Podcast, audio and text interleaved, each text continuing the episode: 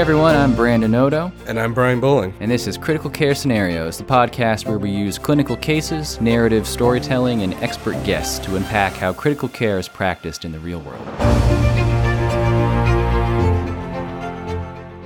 All right, welcome back, everyone. This is Brandon back here with Brian. Hey, everybody. And we're going to have a look at a topic we've kind of flirted around with, but never really sunk our teeth into. This is the day that we, we take a look at ECMO. And um, who better to tell us about it than Kim Boswell? She's an intensivist, um, mainly in the, the, surgical ICUs over at the University of Maryland Shock Trauma. Um, does a lot of work in their lung rescue unit, which is uh, largely an ECMO unit, uh, but also works in their critical care resuscitation unit and some of their other areas. But we're gonna we're gonna get into this kind of gnarly topic today. A lot to it, and probably something we can revisit at another time. Um, but we're going to get a taste at least. Brian, you have a case for us? Yeah, so we're going to talk mostly about VV ECMO today, specifically in COVID, but generally as well. So we're going to start off with uh, you are in, uh, I guess, let's say you're in the LRU, and uh, you get a call from the MICU about a patient who's a 36 year old unvaccinated male with COVID. He has no real other medical history uh, but they're sort of running out of options with him. He is on 100% FiO2. He's paralyzed. He's on uh, epoprostenol. He's proned. And they can't oxygenate him. His sats are still in the toilet. Um, so they call and say, hey, we don't know what else to do. Can you put this guy on ECMO? What are, what's your first thought processes with when you get a call like this? Well, um, we initially we have kind of a framework of candidacy that we look at to determine whether or not somebody would benefit from ECMO and would be a good candidate to put on ECMO. And so, certainly, COVID has um, allowed us the opportunity to restructure that um, framework that we have. And it really addresses things um, like a patient's age, um, their comorbidities. As you pointed out, this gentleman that we're referring to doesn't seem to have any other medical issues.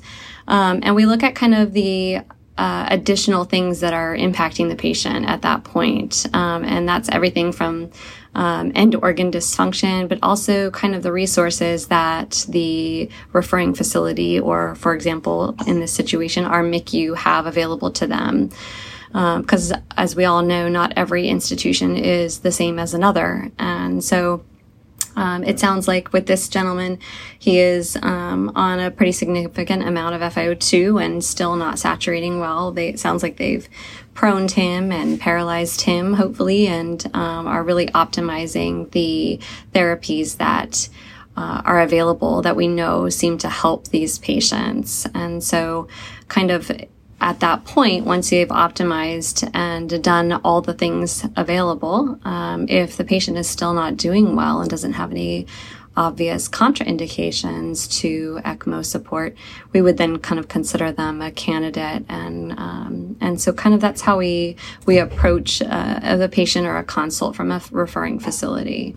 Okay, so now I know our in our center uh, we are full right now of ECMO. We're, we're out of circuits uh, and we have a waiting list that the last time I checked was between two and a half and three times as many patients as we can currently accommodate who are waiting. Uh, I assume you guys have seen something similar with this surge in demand, specifically with Delta. Uh, how do you triage?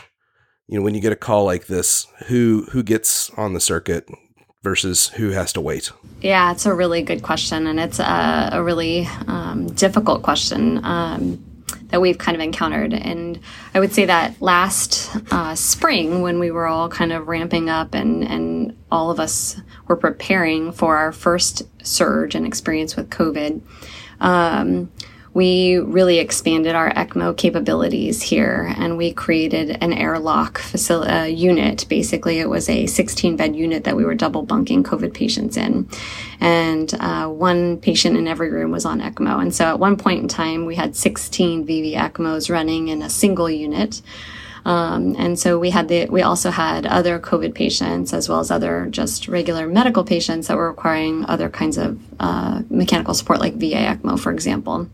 And so at one point we had 28 ECMOs running in the hospital. which is quite a few.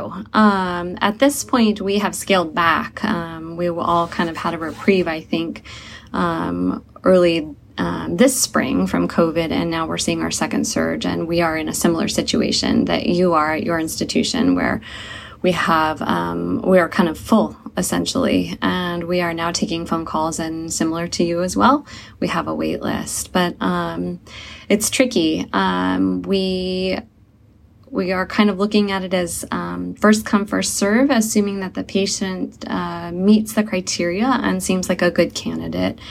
Um, if a ECMO circuit is available and a bed is available. Additionally, as everybody knows, staffing seems to be a major issue nationwide right now. We've been lucky in the lung rescue unit to be able to continue to fully staff our beds, but um, certainly is concerning as well. And to run something like an ECMO circuit, you need a lot of support, and that's not just um, providers, but it's staff um, staff in the in the order of perfusionists or ECMO specialists, as well as um, nursing staff, of course, and techs to help um, do all of the things that ECMO patients require. So it is a um, it's a tricky question how we approach that, but um, we basically just kind of really um, thoroughly evaluated every uh, patient that has been referred to us and um, been pretty careful about selecting those that we think would benefit the most from ECMO and have the best opportunity to survive. What sort of criteria are you using for that? Do you have specific uh, inclusions or exclusions, or it's just kind of your general sense? Or so it's um, last last spring when we all kind of started into the ECMO world with COVID, um, we really kind of pared down our criteria a little bit, made it a little bit more strict because we were anticipating running into resource issues. And not surprisingly, we have, and we did then as well. So we narrowed our age cutoff. Typically, in pre pandemic times, we were considering patients for VV ECMO up to the age of 65 we narrowed that back, scaled back to about 55 is our upper limit for age. Um, we narrowed our BMI cutoff um, to a BMI of 40. Um, and we really, um, while none, nothing is a strict or uh, absolute contraindication, excuse me, all of these are relative in nature, and we do look at the big picture of the patient. So, age, BMI, duration of intubation, certainly with COVID, it's seven days. Uh, Pre pandemic, we would stretch to 10 perhaps. Uh, additionally, we look at uh, additional uh, evidence of end organ dysfunction, renal failure, uh, significant vasoactive requirements, we look at how long the patient's been um, experiencing uh, COVID symptoms.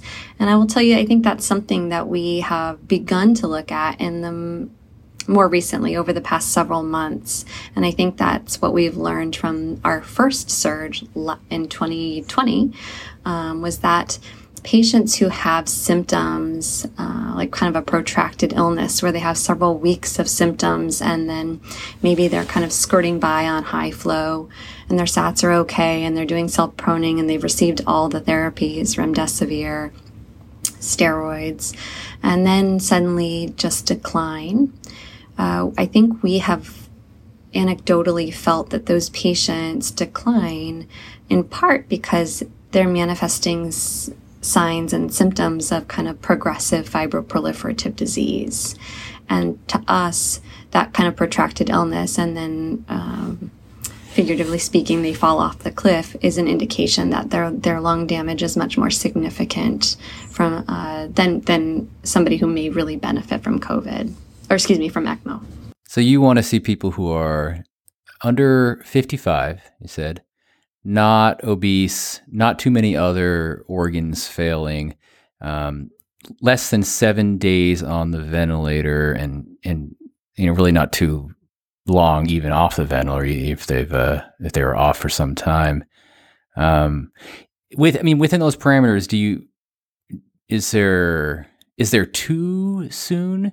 So if someone is requiring a lot of ventilatory support, I mean they're un- under seven days, obviously would you want to wait for some amount of time to make sure prove they need it, or is earlier better if they look like they're a candidate, or? So that's a really good question, and I think some of that depends upon where the patient is physically. Um, at an institution like ours, where we have so many resources available to us, and if a patient uh, had an abrupt decline, we could easily uh, get them on ECMO in a pretty rapid fashion. If a patient seems like they are a pretty good candidate, it seems like they are headed in the direction of needing ECMO support, we will bring them here and perhaps try some kind of more aggressive or um, rescue modes of ventilation, if you'd like to phrase it that way, um, that maybe other facilities, smaller community hospitals don't feel comfortable doing uh, to see if we can avoid uh, them needing ECMO support.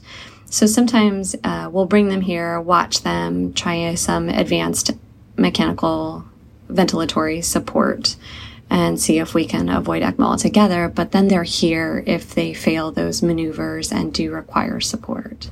All right. So uh, as you're looking at this guy, as luck would have it, you have a circuit available, and so you decide this guy would be a good candidate, and uh, and you're gonna you're gonna put him on ECMO. Um, let's walk through the process of cannulation. Uh, is that done primarily by the intensivists? Uh, is that surgeons? Uh, who, who's doing the cannulation, first of all? Yeah, so um, at our institution, uh, we have uh, predominantly had our cardiac surgery colleagues do the cannulations. Um, we work together as a team. The patient gets brought to the uh, critical care resuscitation unit, and most of our cannulations are done in that particular unit. Uh, the nurses are trained there, they're very familiar uh, with the cannulation process, and it goes very smoothly. So, um, the cardiac surgeons are the predominant cannulators. Uh, we do have other attendings who are able to cannulate credentialed to do so. Our trauma attendings often are credentialed, um, and some of our critical care resuscitation unit attendings are also credentialed and can do so if cardiac surgery is unavailable. Okay, so when you when you go to cannulate someone to put them on ECMO, where where are you placing cannulas, like physically on on the patient? So our preferred uh, sites include the right IJ and the right fem. They seem to be the straightest shot. Um, they're the easiest sites to cannulate overall, I think. Uh, left fem, if needed, uh, is no problem either. Um, we not not I would never say never, but we don't frequently cannulate bifemorally. Uh, we do prefer the right IJ and the right femoral, uh, if at all possible those are our preferred sites. We typically do not use a, a, double lumen catheter like the Avalon, for example. We just find, especially in our COVID patients, we're not able to get the degree of flow uh, that we need to, to to support these patients adequately with that double lumen. Okay, so let's talk about that real quick. Um, for folks who aren't familiar with ECMO and really how everything works, um, how does cannula site, uh, not site, how does cannula selection uh, influence things like flow? Well, it's um, physics. I mean, at, at, its most basic basic explanation, right? The bigger the bigger the cannula, the more flow you can get from the patient, basically, or for the patient. So, um, when you do a uh, two cannula approach. So you put a cannula in the right IJ, um, and your internal jugular is obviously a smaller vessel, um, and we put a smaller cannula there.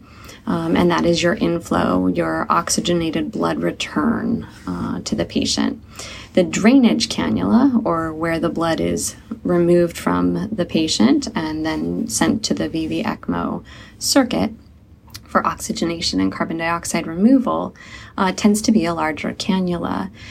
And if um, if a patient has small vessels from anatomical issues, or if you only use a very a single uh, cannula, like in the IJ, the Avalon, for example, it tends to be a smaller diameter lumen, and therefore you can't get the amount of flow due to resistance and physics um, that you might need to support a patient. Okay, so we're gonna we're gonna put this guy on. We're gonna do the IJ and the FEM uh, for our sites. What about anticoagulation? Are you anticoagulating these guys when you put them on the circuit initially? Yeah. So when we uh, the process of cannulation, we um, give the patient systemic heparin in a bolus form, and that's based on the patient's habitus as well as maybe perhaps pre existing anticoagulation that they may have been getting. Um, and just kind of their overall clinical picture. But generally speaking, they get somewhere between two and 5,000 units of heparin bolus at the time of cannulation. Um, after that, uh, and for more maintenance anticoagulation in these patients, we do anticoagulate them. Our preferred anticoagulant is heparin. Um, and for our patients on VV ECMO, we tend to run them at a PTT goal of about 45 to 55. So, not a significant degree of anticoagulation, but um, they definitely warrant anticoagulation, being that ECMO is kind of a prothrombotic uh, procoagulant uh, kind of therapy. Now, you know, COVID is a primarily respiratory disease, so it would make sense to put people on VV ECMO. But are, are there cases where people need to go on VA ECMO? What are uh, you know times when you might do that? And are there you know pros and cons to doing that? So, at our institution, we have only put one or two patients on VA ECMO that have had COVID. We've been very hesitant to um, consider VA ECMO for these patients. And um, I would say overall, we haven't needed to put these patients, our COVID patients, on VA ECMO. Uh, I think we've all seen our COVID patients have some degree of, of kind of surprisingly a predominant right ventricular dysfunction if they manifest any sort of cardiac dysfunction at all that we could attribute to COVID. Um, but overall, I think we haven't really had that need to do that. Um, and I can't, uh, I think, in fact, if a patient has hemodynamics suggestive that they may need the cardiac support as well, we would consider that almost a contraindication to cannulating them because it's an indication of it, like additional end organ dysfunction in the setting of COVID. So if they just have kind of mild, mild, moderate-ish RV dysfunction. You would prefer to put them on VV and just kind of use that to support their heart. Absolutely. And, you know, we do alternative things as well, like the use of inhaled epoprostenol. Um, so, to help uh, reduce right heart afterload by pulmonary vasodilation, we use inotropic support for patients who have evidence of RV or LV dysfunction as well. Um, we aggressively diurese many of our patients who come to us uh, and require VV ECMO. Um, understandably so, they're very sick, and a lot of our referring facilities will end up supporting them and giving them fluid, and they end up fluid overloaded, which only contributes to their respiratory distress, unfortunately. So we will often cannulate patients and then start the diuretic process pretty rapidly, especially if they have evidence of RV dysfunction. Is there a downside to doing VA? Um, is there a downside? That's a good question. There's probably not a downside, we run our VA ECMOs at a higher anticoagulation goal with a PTT of like 60 to 80. And I am sure that we have all experienced kind of the coagulopathy, for lack of a better way to put it, um, of COVID. I don't know. We, we have seen so many patients bleed uh, from even very mild heparin. Um, simple procedures like uh, bedside perc percutaneous tracheostomies that go beautifully and smoothly, look good, are dry after the procedure, and then hours later they'll just start bleeding for no reason. Um, some of them have been life threatening bleeds, and not necessarily from their tracheostomy, but from other places, GI bleeds, things like that. Um, but it's kind of an almost inexplicable coagulopathic state that I don't think that we fully understand, but it seems to be very unique to COVID. Yeah. So Going back to the right heart dysfunction, would you guys consider something like an oxy RVAD, like a ProtekDuo ca- catheter or a cannula rather, um, not quite VA, but uh, a little bit of right heart support? Yeah, so um, it's something to consider. We haven't used them a lot here at this institution.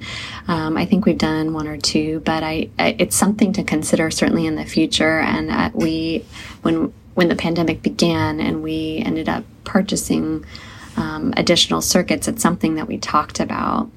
Um, I'm not sure I think even with our big cannulas and the dual cannula approach, we have found that some of our COVID patients just have such profound ARDS that even with high flows, six, six and a half, seven, like almost seven liters in some of our patients of flow, we're still not able to adequately oxygenate them, which is, which is kind of, it's mind blowing to be honest, because pre pandemic, it seemed that many of our ARDS patients, even the sickest ones, you could support adequately with four and a half, five liters of flow, and their SATs would be okay. So I think COVID is a very different um, pathologic process, and I, I would be concerned.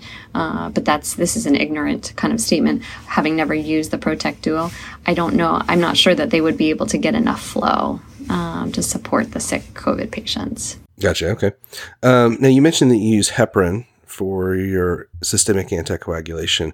Do you ever use uh, other agents like bivalirudin, or are you mainly heparin until uh, uh, an issue comes up? Absolutely, yes. We uh, typically our go-to is heparin, and everybody gets heparin until an issue uh, like thrombocytopenia concerning for heparin induced um, thrombocytopenia comes up. And then we will definitely transition to bivalirudin. Okay.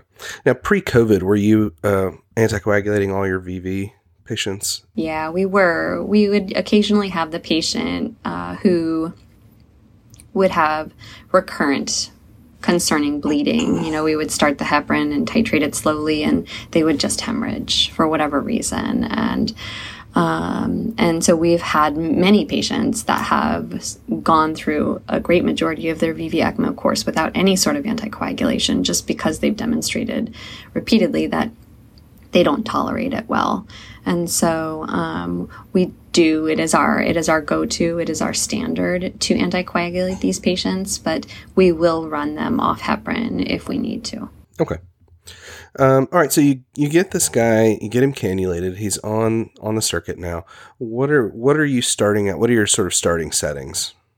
Yeah, so um, well, all of our patients are on 100% on the ECMO circuit with respect to their FiO2. Uh, at this institution, we don't really titrate the FiO2 on the ECMO circuit. Um, we can supplement the FiO2 the if they need it um, with the ventilator. Um, but generally speaking, they all run at 100% FiO2 on their ECMO circuit. Their sweep is determined by uh, the degree of hypercarbia that they have on their ABGs pre cannulation. We trend ABGs relatively closely, and if they are profoundly hypercarbic, we definitely do our best to slowly correct their hypercarbia after cannulation. We don't like any large swings, so over the course of the following, I don't know, six to eight hours, we'll correct their hypercarbia if they're really high. Um, so the sweep is determined based on their PCO2 values. We look at flow based on uh, the size of the patient. Um, and we generally like to flow our patients, almost regardless of their size, at least around four liters per minute. If patients, uh, due to hypoxia, need more flow, we will certainly uh, ramp that up if we're able to. Um, maintaining an RPM on the ECMO circuit less than 4,000. Um, that's our goal. Many of our patients are able to tolerate um, and need flows of six liters, six and a half liters of flow. Um, and we're able to get that fortunately. Uh, so that's kind of where we start. We moving kind of towards the ventilator after we cannulate a patient. Um, we have what we call our lung rest settings here, and we uh, similarly to the way we walk back somebody's PCO2, we try and walk back their vent settings. So many of our patients come to us um, in extremis and on incredibly high amounts of vent support. And we don't want to completely collapse down their lungs right away. So we walk back the degree of, of APRV or uh, PRVC, the pressures they're on, slowly over the first several hours. Now, this guy was on epoprostenol um, before cannulation. Would you continue that? And if so, how would you decide to adjust that? Yeah, so good question. We definitely use a lot of inhaled epoprostenol here. Um, we do a weight based approach um, to our dosing. And the, ter- the factors that determine whether or not we keep it or we wean it uh, typically are the RV dysfunction. Um, Pre pandemic, we would use it in many of our ARDS patients, almost regardless of the presence or absence of um, cardiac dysfunction. But um, during the pandemic, we really looked at the utility of it and whether or not patients without RV dysfunction really had any sort of beneficial aspect to continuing epoprostenol, and we decided that we would use it almost predominantly in patients with RV dysfunction. If they didn't demonstrate any evidence of RV dysfunction, either on bedside ultrasound or formal echo, uh, then we would consider weaning that as well. And and what about sedation? So this guy obviously was deeply sedated. He was paralyzed. Uh, are you leaving him deeply sedated? Um, are you leaving him paralyzed after he's cannulated, or how's that? How's how are you managing that? Yeah, so that's a this is another area that we've kind of seen some evolution in our own practice um, since the pandemic began last last spring. Um, I think we all were kind of taken aback by the amount of sedation that our initial COVID patients required to keep them calm and synchronous with the ventilator. Um, and so we um, individualize kind of our therapy here. Um, I think the majority of our patients who end up cannulated with COVID ARDS, we tend to go directly to proning. And so, uh, for the most part, I think the inclination is to continue the paralytic um, and the sedation in order to help facilitate synchrony with the ventilator um, as well as optimize our ability to prone them um, and um, help out their oxygenation as much as possible. The caveat, I think, for us uh, to that specifically is um, we have kind of transitioned to more of a what we call partial paralysis uh, philosophy here, where instead of completely paralyzing a patient, we will titrate their paralytic drip to essentially a respiratory rate. So we allow the patient to breathe as long as they're not tachypnic and as long as they're not dysynchronous with the ventilator. And so we'll tolerate respiratory rates of 20, maybe low low 20s. We want them to be safe and not have any sort of uh, ventilator induced lung injury, right? Which is why we drop them to rest settings. But we also don't want them to have any of the patient induced uh, lung injury that we are kind of be- believing exists with this. So, would you prone even if you have been successful in weaning the ventilator to kind of not very aggressive settings? Absolutely. And um, kind of regardless of the patient, we will wean to, to lung rest settings because our philosophy here is that we cannulate you uh, to prevent any ongoing ventilator injury, any peak pressures that are in the 40s, 50s, whatever it might be. Um, and so we definitely try and get you get all all patients on VV mode to lung rest settings and um, and then prone to help with the disease process. many of them are very, very consolidated, and proning really helps that. And it also improves our ability to do uh, fairly aggressive chest physiotherapy as well. How long do you uh, uh, continue their course of proning?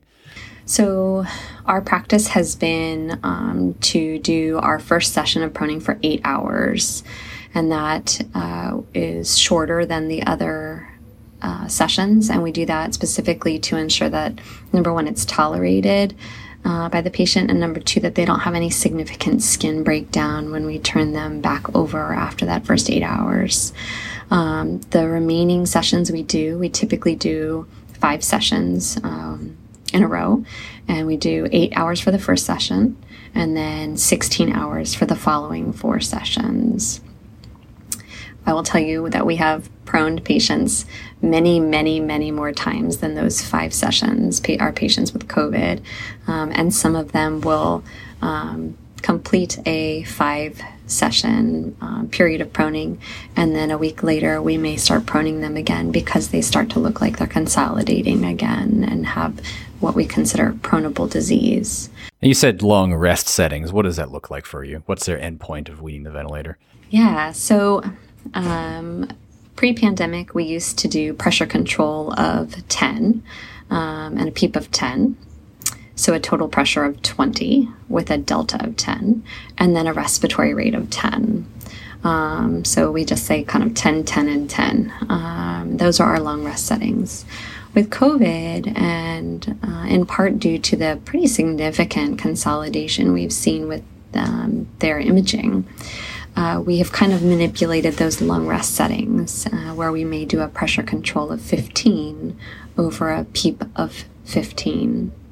Um, so still maintaining that delta or that driving pressure of 10 um, with a total pressure no higher than 25. Um, but we do that to kind of help maintain some degree of recruitment and try and keep those um, last remaining alveoli that may not be completely collapsed and consolidated open. Um, but so we've seen some variation with COVID in our what we consider our lung rest settings. But traditionally, it's a pressure control of 10, or a PEEP of 10, and a rate of 10. 15 over 15 is interesting because I mean that that's not doesn't seem like dramatically less than a, a, a patient might be on anyway. Maybe not a, a really severely, you know, COVID ARDS patient, but um, it seemed like going even lower on your pressures might be more lung protective. But what you feel like if you do, then the whole lung is just going to collapse and you're going to have trouble getting it open later. yeah, and I think um, we've seen that a lot of the COVID patients respond nicely to PEEP. Um, and as long as they don't have any findings of pneumothorax or pneumomediastinum, we um, want to continue to give them that little bit higher support with PEEP of 15. Um, sometimes we'll titrate that down. Um, but yeah, a total pressure of, of 25. So it's a pressure control of 10 above a PEEP of 15. Okay. And also, I guess we also take into account the patient's habitus, right? So if they have a very uh, big chest wall, um, sometimes a little extra PEEP can help kind of combat the weight of that chest wall on their on their intrathoracic pressure, basically. Now you mentioned um, sort of aggressive diuresis with uh, these folks because a lot of them are pretty severely overloaded, probably by the time they get to you. Um, are how how are you handling diuresis? First of all, are you intermittent doses of something like furosemide, or um, doing more infusions? We, um, I would say our practices if definitely favors the intermittent dosing, assuming a patient's renal function is okay and that they respond to those intermittent boluses. If we find that we're giving a very substantial amount of Lasix bolus over the course of, you know, like three or four doses a day in order to, get them to get to a negative status fluid balance wise, then we will occasionally put them on a Lasix drip. Um, and and try and encourage them that way. Um, occasionally, we'll use a hemoconcentrator to help um, do it, uh, but I think we find that a Lasix drip is almost a more gentle approach to diuresis um, over time rather than a hemoconcentrator. Okay. And with this aggressive diuresis, are you having ever having flow problems? Yeah. Yeah, from that? We do. Um, and we use that as feedback to us that intravascularly speaking, the patient is, is not, um, or we've kind of reached our goal from an intravascular perspective. Now, the big picture, the patient is still total body fluid overloaded, so they just need some time to reaccumulate that intravascular volume, and they they definitely do. Um, and so we'll slow our diuresis efforts perhaps for a day um, and then kind of try and pick back up. But we use that definitely as, as feedback from the patients to help us guide our therapy. Okay. Is there a role for albumin in that? Uh, sort of a push pull along with the Lasix? So, gosh, that's such a uh, funny question. It's a it's a great question, and I think you'll get a million different perspectives about the utility of using colloid versus crystalloid as a volume expander and to do that push pull. Uh, personally, I am a fan of the push pull, uh, especially in patients who you may be having some um, intravascular evidence of volume depletion, but very much total body overloaded still.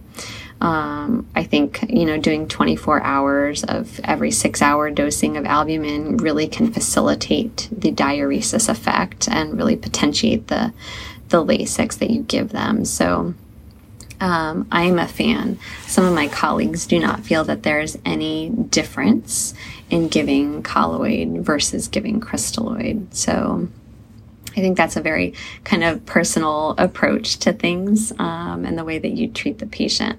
Certainly, if a patient has a very normal albumin, an albumin of four, um, I guess you could question the utility of giving them additional protein because, in theory, um, they have a relatively normal albumin value and shouldn't be necessarily third spacing to the degree that somebody with a very low albumin might. So, when you're giving albumin, are you giving 5% or 25%? Um, we give both. Um, I think if a patient seems to need more volume, like they're hypotensive, we'll give the 5% at a higher volume. Uh, but if we're really trying to be volume sparing and just expand them to help diurese them, we'll give smaller volumes of 25%. Um, so we've got this guy on the circuit and, and everything's kind of going well. Um, how aggressive are you guys being with tracheostomy on these folks? In the beginning we were being very very aggressive about it trying to get patients because we, we knew that they were going to be on ecmo for a prolonged period of time and we were committed to that and wanted to facilitate um, kind of a multifactorial approach comfort for the patient ability to wean sedation hopefully much more quickly. Um, and then overall just safety for the patients. Um, I think we found that they had so many bleeding complications um, that we would kind of stave it off a little bit more, uh, and we do at this point. Um, we, I think, end up traking the great majority of our patients. Uh, we've had several that have just persistently been too sick and required way too much uh, pressure on the ventilator to even consider traking them safely because they need that pressure in addition to the full support of the ECMO circuit. But overall, I think we're trying to treat these patients within within two weeks, but we don't rush to do it in the within the first week like we were initially during the, when the pandemic started. Okay, so things are going along, and you notice that he's becoming more and more tachycardic heart rate is going up into the one teens, 120s, even 130s at times. Sinus tach. Um, you know, look at his heart with the echo, it seems to be just a pretty normal uh, function. He's just tachycardic. Uh, and you notice that he's kind of desaturating along with it. Um, is this a complication from the ECMO? Is this a problem with the ECMO circuit? Is this a problem with him? Um, what do you think's going on here? Well, I think a couple things. If you are confident and comfortable that his heart is functioning well, um, I think you have to address where the tachycardia is coming from. Is it pain or sedation related? Can you optimize that to help control him? Does he need volume? Um, uh, is he hypovolemic, basically?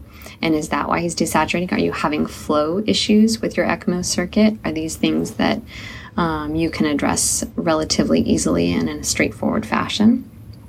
If everything seems okay with your ECMO circuit and you just have tachycardia associated with desaturations, the patient's sedated and comfortable, all the things otherwise check off okay.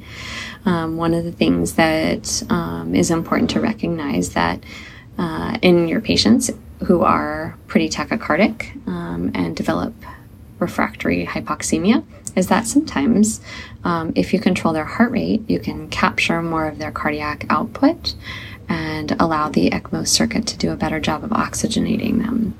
Um, and so basically, driving their heart rate down with the use of beta blockers can improve their oxygenation overall. So, kind of talk a little bit more about that and what's going on there in that case with this guy's tachycardia. Why is that causing shunt like this to for folks who, who maybe have never encountered this with ECMO?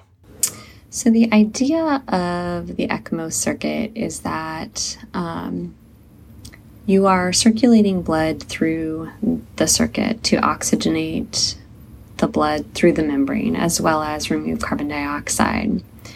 Um, and I think the most basic way to look at it is that you do that best, most optimally, when the patient's cardiac output is relatively normal. When somebody's heart rate drives up into the 130s, 140s, when their cardiac output increases dramatically, you can start to, um, for lack of a better way to say it, miss some of that cardiac output as the blood is going through the ECMO circuit. And that blood is, is crossing through the very diseased and very dysfunctional pulmonary bed of the patient, right? And it's not getting oxygenated and it's not getting carbon dioxide removal passing through the pulmonary bed of the patient at such a high output. And so, if you're able to slow down the patient's heart and thereby bring down their cardiac output, you allow more of the blood to effectively circulate through the ECMO circuit and be oxygenated and uh, the CO2 to be removed more effectively and efficiently. Yeah, so you're so you're basically your cardiac output is competing with your flow on the ECMO circuit. Yes. And, and you want the ECMO to win. Yes, so, yes. You want yeah. you, you, want their output to go through the ECMO circuit more effectively um, than through their their pulmonary bed. Gotcha. So you mentioned um, if you're confident that the ECMO circuit is working well, how do you troubleshoot the the ECMO circuit to make sure there's not a problem with the circuit or the oxygenator um, or anything like that? So determining the functionality of your oxygenator, right? It was kind of like the workhorse of it's the purpose of the ECMO circuit. Um, you want to take a visual inspection of it first and foremost. Um, these patients, we anticoagulate them because the oxygenator, the cannulas, all of that are essentially foreign bodies and are niduses to develop clot. And inevitably, your oxygenator, even despite good anticoagulation, will develop some degree of fibrin or, or thrombus formation. And so you want to look at both the venous side and the arterial side, or the pre oxygenation side and the post oxygenation side um, of the oxygenator, and look to see how much clot or fibrin you have. Um, that if it's filled with clot or lots of fibrin stranding, um, you might want to consider changing that. We look at this in a kind of a big picture way with multiple pieces of data, and it looks it's not just the visual inspection, but we look at a patient's LDH on a daily basis and to determine more of a trend necessarily than a specific isolated number. We look at a patient's hemoglobin to determine and platelet count to determine if they're lysing their cells, which often happens with more and more clot in the oxygenator. Um, and we look at something called a plasma free hemoglobin, which is a um, kind of a, a, reflection of how many cells are being lysed and releasing their hemoglobin into the plasma. Um, hence the term plasma free hemoglobin. So, all of these numbers we look at on a daily basis to determine the functionality um, and the efficiency of the ECMO circuit, specifically the oxygenator.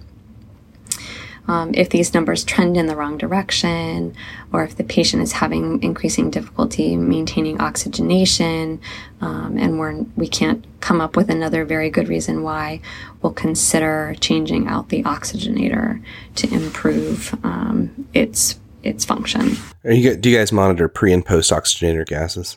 We do. So we don't typically do pre oxygenator gases um, on a regular basis. We will monitor what we call our arterial ECMO gas, our post oxygenator gas, on a, a daily basis. Um, and as the PaO2 on the ECMO arterial gas tends to trend down with time or with increasing fibrin and clot deposition on the oxygenator, um, certainly that's another indicator for us to consider changing the oxygenator to uh, improve its efficiency.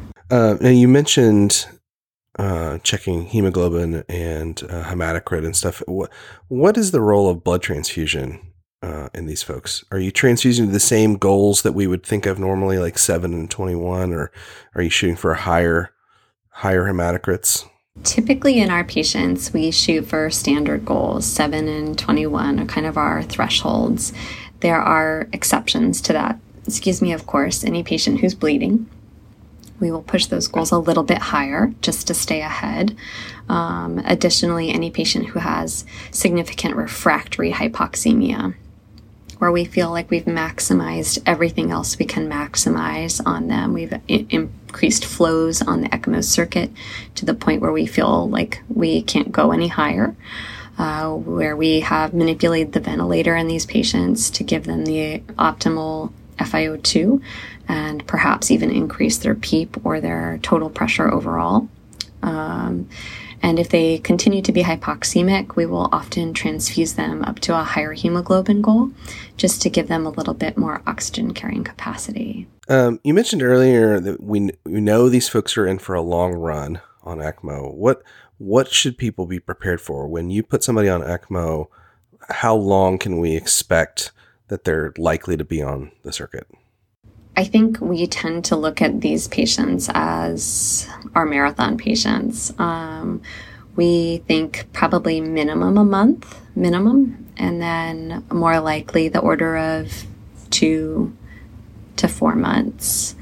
Um, I think I think our longest COVID ECMO patient has been on for about uh, four, four and a half months uh, before decannulation. So it's definitely a marathon, not a sprint. And we try and have those conversations early with the families so that they have an understanding of kind of what they're in for. Um, so yeah, we, we don't we don't cannulate anybody with the optimism that they're going to get off within a week or two. So and imagine that carries a pretty significant um, sequela of you know prolonged bed rest and uh, even paralysis and prolonged sedation. Are you guys seeing a lot of like post intensive care syndrome type stuff with these folks? Yeah, I think it's definitely a real thing. Um, I think we've used a lot more paralytic in these patients because they have this really remarkable respiratory drive and they get very dyssynchronous. And so a lot of our patients have developed pretty significant uh, myopathy of critical illness, unfortunately. Um, and they're with us for a long time. And, and the patients that we have had come back and, and talk with us and um, kind of relive a lot of their experiences, um, they definitely, you know, they hear the sounds at night at all, like all the time, and they uh, yeah, they're very anxious at times with it, and it's a it's a real thing. We have a an outpatient COVID clinic for all of our patients who. Um, survive and, and come back for follow-up care and pulmonary function tests and and the psychological effects are definitely at the forefront of those visits as well. So how do you approach weaning this? So like, this guy's been on for a few months now at this point. Uh, how do you approach weaning the ECMO? Yeah, so the weaning aspect is very similar to our pre pandemic kind of run of the mill ARDS. Um, we try and ensure before we even really consider weaning that the patient's at pretty low vent settings, you know, or ideally at those what, what we call lung rest settings here, because we want to um, really ensure that they're in a good place from a vent perspective before we even consider taking them off ECMO. Um, our next step are to continue to wean the sweep and monitor um, their pulmonary compliance um, and oxygenation, of course. And then as their sweep comes down, um, we assuming all else comes together, they're on minimal sedation, hopefully interactive by the point somebody's been on ECMO for many months, and even more hopefully, they're walking and rehabbing actively. Um, so once their sweep is weaned and their vent settings are relatively low, um, we kind of take the plunge. And if their blood gas is looking good, we will begin what we call recirculation, which is essentially just removal of the sweep gas and the oxygenation. Um, and it's sort of basically just um, using the ECMO as um, a circuit to run their blood. It doesn't do any of the work that the patient's lungs do um, while they're recirculating. So, we, with COVID, um, have very much extended our recirculation period. We used to do about 24 hours pre pandemic, and now with COVID, we will recirculate a patient for 72 hours before we uh, decannulate them. Uh, we want to be uh, pretty darn sure that they're going to be good to go once we remove those cannulas and that they're not going to have any uh, backslide that we can kind of foresee and perhaps prevent by just putting them back on the ECMO circuit and doing some more therapy and working with them. So we want to optimize them as best as possible. Are you finding that that happens frequently? 24 hours of recirculation and then they need to go back up? Um, we've had definitely a handful of patients that look really good for the first 24 hours. And then, for whatever reason, they become tachypneic or hypoxic and just ultimately fail their recirc trial and require typically pretty low amounts of sweep um, to kind of support them. So, um, while I don't think it's a huge number of patients. I think that those patients who fail after 24 hours would not have been okay if we hadn't extended that recirculation trial for 72 hours. So, presuming this guy does well, 72 hours of recirculation, and he's still looking good, you're going to decannulate him.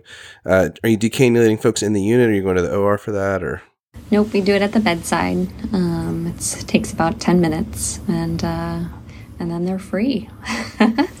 and then I imagine they continue. Um, they continue to be an ICU patient, uh, but just a normal ICU patient at this point.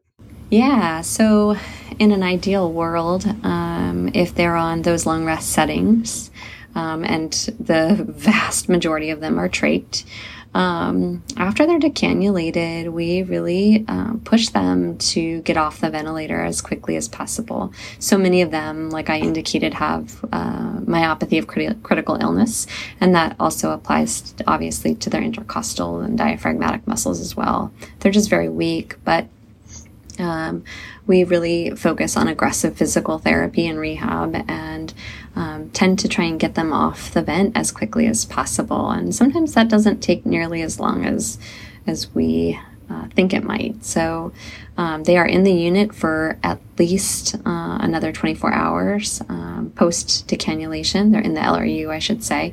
And then after that, we often get them to the medical ICU um, or another ICU if it's more appropriate um, to help continue on their vent re- rehab. Well, um, I think this has been a really good discussion. Brandon, do you have anything else? I guess what I'm just wondering, and I imagine there's not much data on this, or maybe you do have data, but at least anecdotally, where are you at on this therapy? ECMO for for COVID, uh, ARDS. I mean, ECMO for ARDS in general has still been kind of finding its place in our armamentarium, and the evidence has been a little here and there. Um, but you know, for COVID in particular, I mean, do, do you think that this is this is showing itself to have value? Does it seem like it's you know, causing some inflection in the course of this illness, or it, it seems like maybe in s- certain patients there's a good response and not in others, or are you getting a a little less optimistic about the utility of it, or where are you at now? I mean, we're what a year and a half into this now. I don't know how many patients you've run through this, but certainly been a, at least a reasonable number. Um, do you have some sense for where it's going?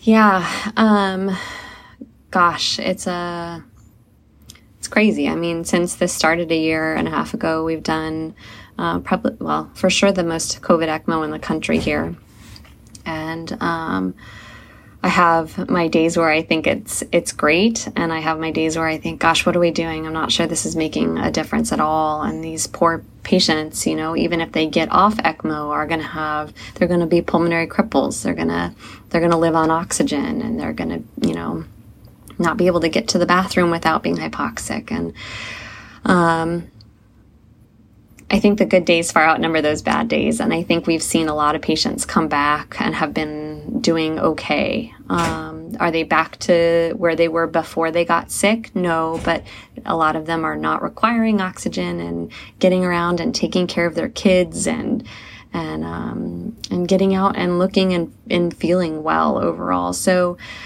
I think that um, there's not a ton of data. Our survival rate here is is upwards of 65 to 70 percent on VV for COVID, um, which is pretty reasonable. And I think the majority of those patients do very well physically. Um, the the long haul, it's a long haul to get back to where they were, but um, I think that um, they do well. And so I think I would fall on the side of advocating for ECMO in this disease process.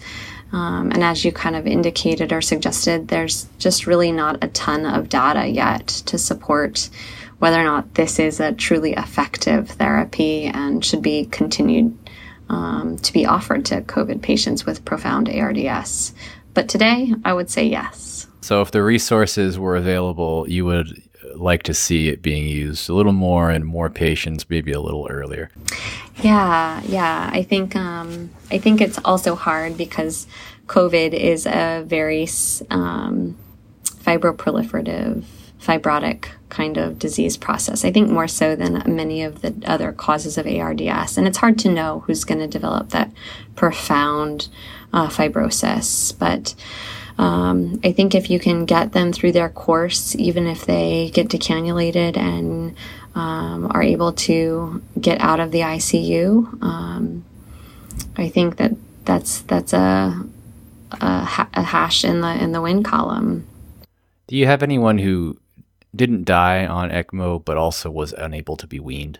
We've had a few who have been um, kind of those profound pulmonary cripples. I think that we have identified several of those people that we knew were not going to get better, and we evaluated them for lung transplant. So there is at least a, a sort of possible pathway here for quasi stabilizing people whose lungs maybe have become more fibrotic and are just not going to recover anymore, but potentially could be transplanted. I think so, yeah. And I mean, of course, there's a whole ethical debate about that. And, um, and certainly cannulating somebody for transplant evaluation is, is kind of a it's a risky endeavor. Um, but um, so it's something it's definitely something to consider um, especially in young people.